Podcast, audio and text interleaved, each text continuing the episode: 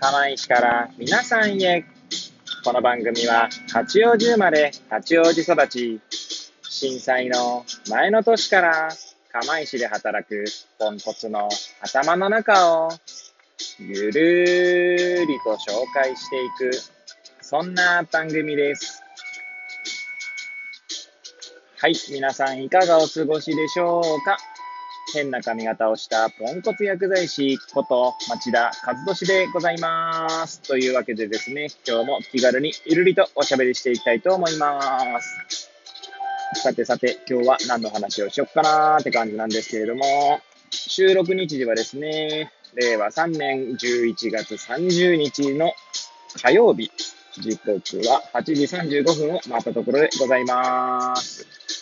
11月もね、今日で最後ですね。もうあっという間でございます。はい。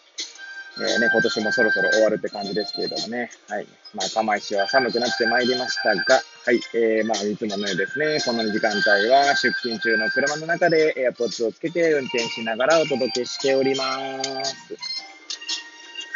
はい。で、何の話をしようか問題ですけれども、えー、まあ、最近ですね、まあ、恒例となっております、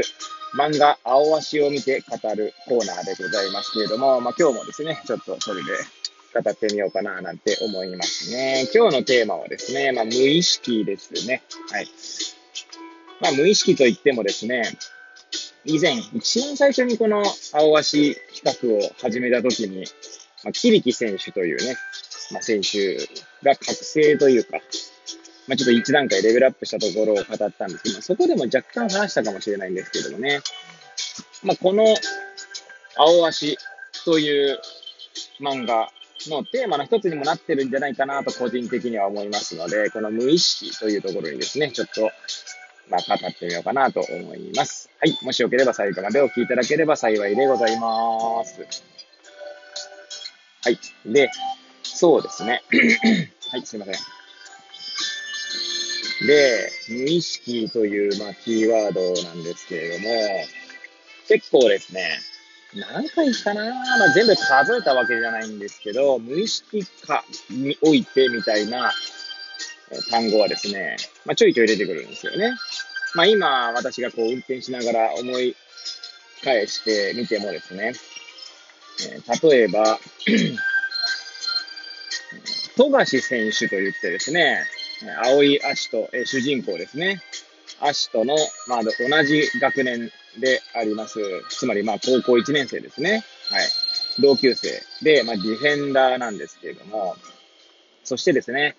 えー、足と、主人公の足とはセレクションで受かった、まあ、学生だったんですね。あとは、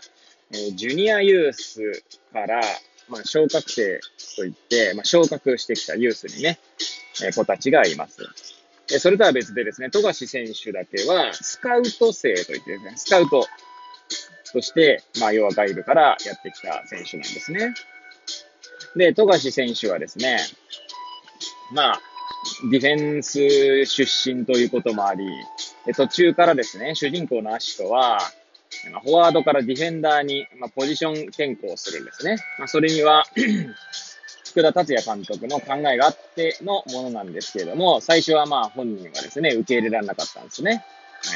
で、そこからですね、どんどん成長していくんですが、まあ、富樫選手はですね、まあ、アシトのことを、主人公のことを、まあ、無意識に下に見ていたんじゃないかみたいな、えー、いう、せ、まあ、セリフというか、まあ、描写があるんですね。はい。で、まあ、そ、それ、そういった発言を、まあ、聞いてからですね、富樫選手は、まあ、自分の、自らのですね、その無意識に考えていたことを、まあ、改め、アシトからですね、学ぼうとするという、まあ、そういった姿勢を見せていくんですけども、まあ、そんなシーンでも無意識というところがまず語られていましたし、もうちょっと遡るとですね、ま、何巻前だったか忘れましたが、えー、東京エスペリオンシティかな東京シティエスペリオンだったかなちょっと忘れましたけど、そのエスペリオンっていう、まあ、クラブのですね、スポンサーがいるんですけれども、メインスポンサーですね。で、街道、街道なんだっけ、電気じゃなくて、まあ、その街、街道さんというですね、えー、まあ、スポンサーがいるんですけども、その街道さんの、そのスポンサーの、まあ、娘さんですね。はい。まあ、サッカーが好きですね。よく、まあ、見に来るわけですよね。もう娘さんがですね、えー、その、先ほど申し上げました、富樫選手と、あとはですね、アシトと同学年で唯一ですね、最も早く A チーム、1軍に上がった、え、元木優馬選手というのがいるんですけど、まあその優馬選手とですね、富樫選手の3人で お話をしていると、サッカー談義をしているとですね。で、まあその社長令嬢というか、スポンサーの、えー、娘さんの名前はアンリさんというんですけど、カイドウアンリですかね。はい。で、アンリさんがですね、その、アシトの、まあ、能力についてとか、ポジションがどこが適正かみたいなことを、まあ、熱く語るんですけど、そこの時にですね、やはりユーマ選手からですね、えー、やはり無意識の部分を、まあ、指摘されるんですね。まあ、どんな無意識の認識を指摘されたかというと、まあ、アシトはですね、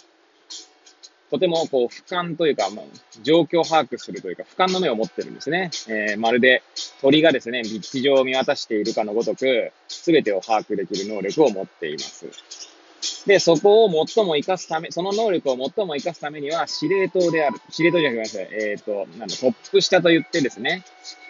まあ一応ミッドフィルダーで、かつフォワードの、まあ一列、フォワードのすぐ下というか、一応頭の中にですね、フォーメーション図を思い浮かべていただければいいんですけど、トップ下とかがま適正だろうということを言うんですね。はい。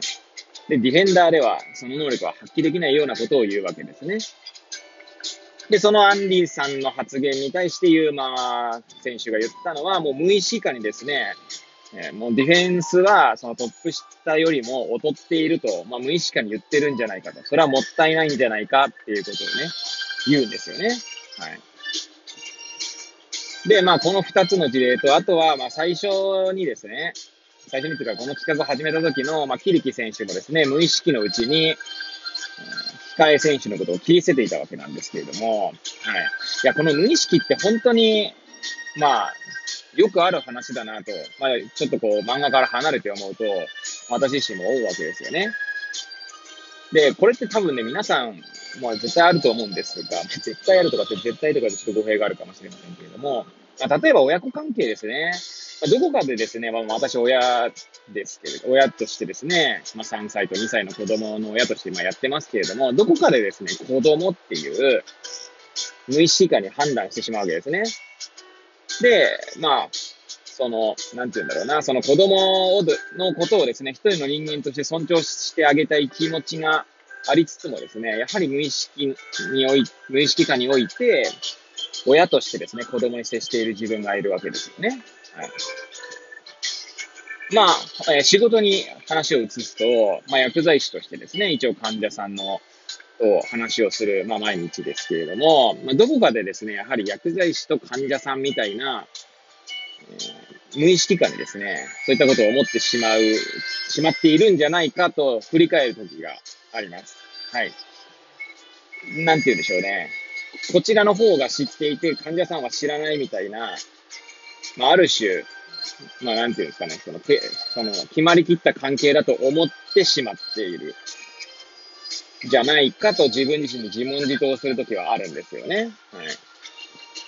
まあ、患者さんからですもですね、やっぱり学ぶ姿勢というのがやっぱ大切だなと思っていながらも、まあ、本当に無意識な状態だとですね、そういったことがこう、垣間見えてしまうんですね。はい。で、これってですね、多分ね、どの、まあ、多分人間である以上、で、人間である以上、人間関係というものがね、絶対出てくるわけで、その関係性というところがですね、無意識化にこう覗いてくるんだと思うんですよね。はい。で、多分どこでもあると思います。上司部下、えー、先生と生徒、えー、医師と患者。はい。まあ今パッと挙げただけでも、まあ先先輩後輩ってさっき言ったか？はい。はい。親子もありますね。はい。夫婦とかもあると思いますね。はい。なので、まあ、これ、まあ、男女とかでもいいですよね。はい。あとは、なる、別に人種差みたいなところもあるかもしれませんね。で、無意識なんですよね、これってね。で、まあ、ここで思い出したのはですね、まあ、最近聞いてないんですけど、昔よく聞いていたですね、 Voicyの茂木健の脳ラジオですね。茂木健一郎さんの番組ですけれども、ここでですね、よく茂木さんがですね、フラットな関係っていうことをですね、まあよく言ってたんですね。最近言ってるかどうかわかんないですけど、聞いてないので、はい。で、まあ、そのフラットな関係にできるってすごい素晴らしいことだと思うんですけど、それって本当なかなか難しいなと。フラットな関係を邪魔するのって本当に無意識なんだろうなと。で、その無意識っていうのは先ほど言った、まあ、男女とか、先輩後輩とか、まあ、上司部下とか、そういった関係性だけじゃなくて、まあ、その人が、相手のことをどう思っているかっていう、その、まあ、ある種意識というか、も覗いてくるわけですよね。その意識が無意識に影響を与えたりとか、するっていうことがあるんじゃないかなと思うんですね。そうするとですね、もうその、本当に関係性によるので、いやもう関係性とかその人の考え方とかにもよるので、もう無限にですね、そういった事例は、まあ、毎度にこと、まあ、ことがないと、合ってるか、伝え方。はい。まあ、そんな感じですよね。なのでですね、無意識っていうことを、まあ、意識する。意識してもですね、無意識化の行動とか言動を、はい、あの、なくすことはできないと思うんですけど、ただ自分が無意識にそういったことを認識している可能性があるということは、まあ、やっぱり肝に銘じておく必要はあるなとまあ、この青鷲の、ま事例から思った次第でございます。はい。まあですね、もしよければね、青鷲読んだことない方はですね、まあ、読んでみていただけると嬉しいな、なんて思います。はい。というわけでですね、今日もぐだぐだと語ってまいりましたが、最後までお聞きいただき誠にありがとうございます。これを聞いていただいた皆さんが、より良い一日を過ごせますように、とお祈りさせていただいて、今日の放送を終了したいと思います。それではまた明日皆さんお会いいたしましょう。さようなら。